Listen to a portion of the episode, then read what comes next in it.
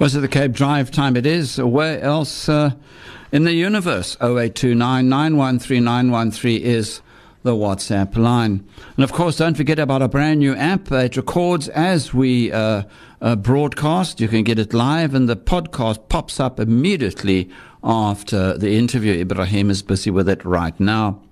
The University of the Western Cape uh, is an African Center for Tra- Transitional Criminal Justice hosted a webinar looking into the fourth industrial revolution in transitional justice societies.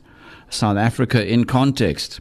We now chat to acting director of the ACTCJ at UWC, Professor John Mark Iyi. Professor, welcome to the show. Thank you very much, and uh, pleased for uh, to, he- to speak to you this afternoon.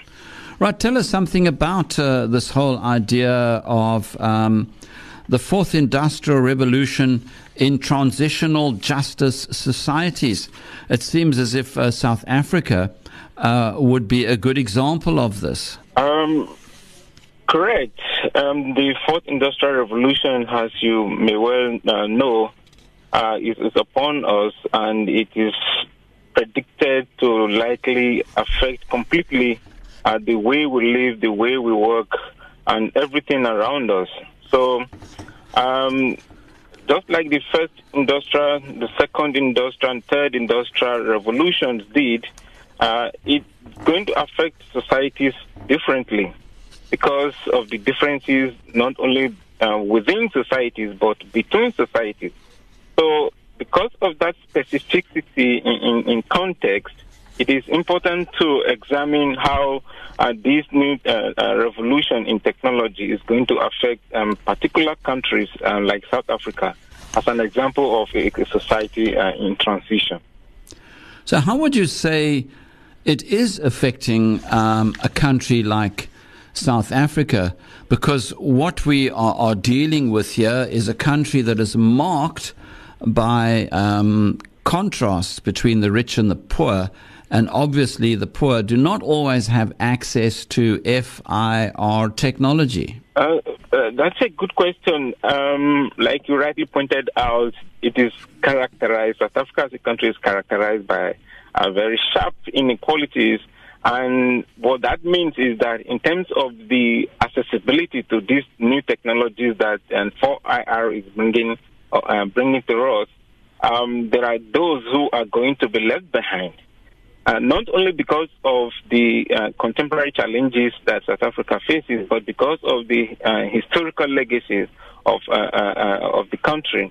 So that sharp inequality is going to affect how we assess um, um, for industrial revolution technologies and how we use it. In, in very many instances, you will find that because of the the, the divide that exists um, between nations and those that exist within nations, uh, like South Africa, like you rightly pointed out, it's going to, in some cases, if not many cases, exacerbate and deepen uh, the vulnerabilities and uh, the, the, negative impact that that the society is already, many people in the society is already experiencing. I'll give you one good example. Um, we talk about uh, um, uh, digital infrastructure, uh, for example. Um, not everyone can access a, a, a, um, a, smartphone. Not everyone can access a smartphone, and you need a smartphone to access many of these new technologies that 4IR is bringing. And the impact of that is going to be wide ranging, socio-economic uh, and, and political. So the the the sum of it is that we think that the way 4IR is going to be implemented, it, it would need to be uh, context specific, and in the case of South Africa, uh, it couldn't be uh, more so. Yeah. So when we we, we try and um, understand this this whole scenario, would you say uh, our countries? Particularly transitional justice countries, are they equipped to deal with the 4IR because it's not just only rich poor divides that they have to deal with. It's also issues of social justice because often the inequalities are not just economic, they're also due to uh, social injustice. Uh, uh, absolutely. We find that even in the most advanced and uh, uh, democracies and sophisticated economies in, in the world, uh, the, the, the presence of inequality and the different um, fronts in which it is manifested um, uh, come across uh, to us, uh, depending on which side of the divide you are, as something that is almost insurmountable. And the U.S. and other uh, advanced economies are a good example, the recent development. So the ability of uh, uh, individuals, the access to justice uh, and whether socio-economic, political, or otherwise, um, civil liberty, uh, uh, rights, and all of those other rights that are guaranteed to citizens of a country in a democratic dispensation, and how they can access it uh, will be not only driven but also shaped by by by uh, this fourth industrial revolution. So if you are already in a vulnerable situation where you are historically disadvantaged or deprived of uh, of uh, uh the, uh, access to to, to to to to the enabling technology to access uh, these rights, then you are already in a decided disadvantage by the time the full impact of the fourth industrial revolution and how it impacts your access to justice uh, come in, uh, come into play. So in, in South Africa, one can uh, say that uh, yes, efforts are being made um, with uh, the uh, presidential committee on on the implementation of the fourth industrial revolution, and but given the nature of the historical legacies we are talking about here, they and they will, will not be enough except something radical is, is done uh, to address uh, these deep lying uh, uh, socioeconomic uh, inequalities that already exist in society. Because uh, the digital infrastructure we talk about is not going to be free for all.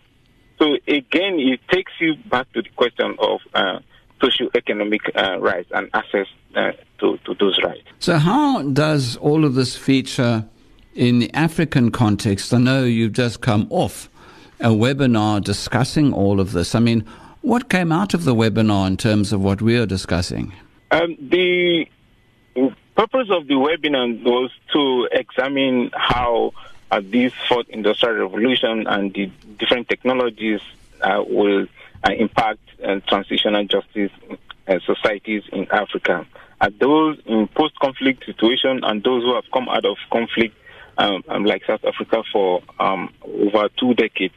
So the main outcome of the webinar was that there needs to be a shift, um, sort of paradigm shift in, terms of how we uh, analyze uh, the the possible net effect of uh, uh this fourth industrial revolution, it, it has to go beyond the mantra of um, training and retraining of personnel so that they don't get displaced by uh, uh artificial intelligence and uh, uh, uh, uh automated production means and all of those things. So it, it has to go beyond such measures. The measure would have to be uh, comprehensive uh, because the problems we are dealing with uh, uh they, they, they, they, are, are cut crossing and um, cut across different uh, sectors and, and social issues in the society.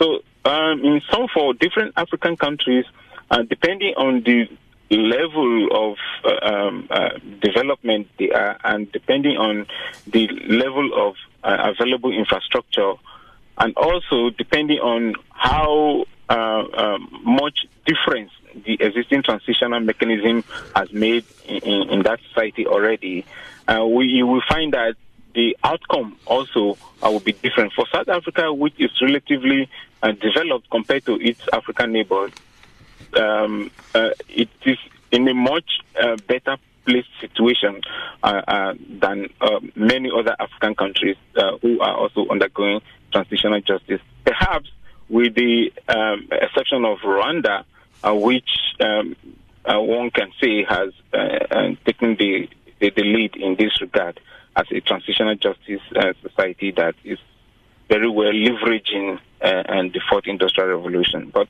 uh, how much that will go in the future uh, is an open question. Professor John Mark Iyi, uh, Acting Director, Africa Center for Transnational Criminal Justice. Just fresh off a webinar looking into the fourth industrial revolution in transitional justice societies. Thank you for joining us. Thank you for having me. Drive Time 91.3. Always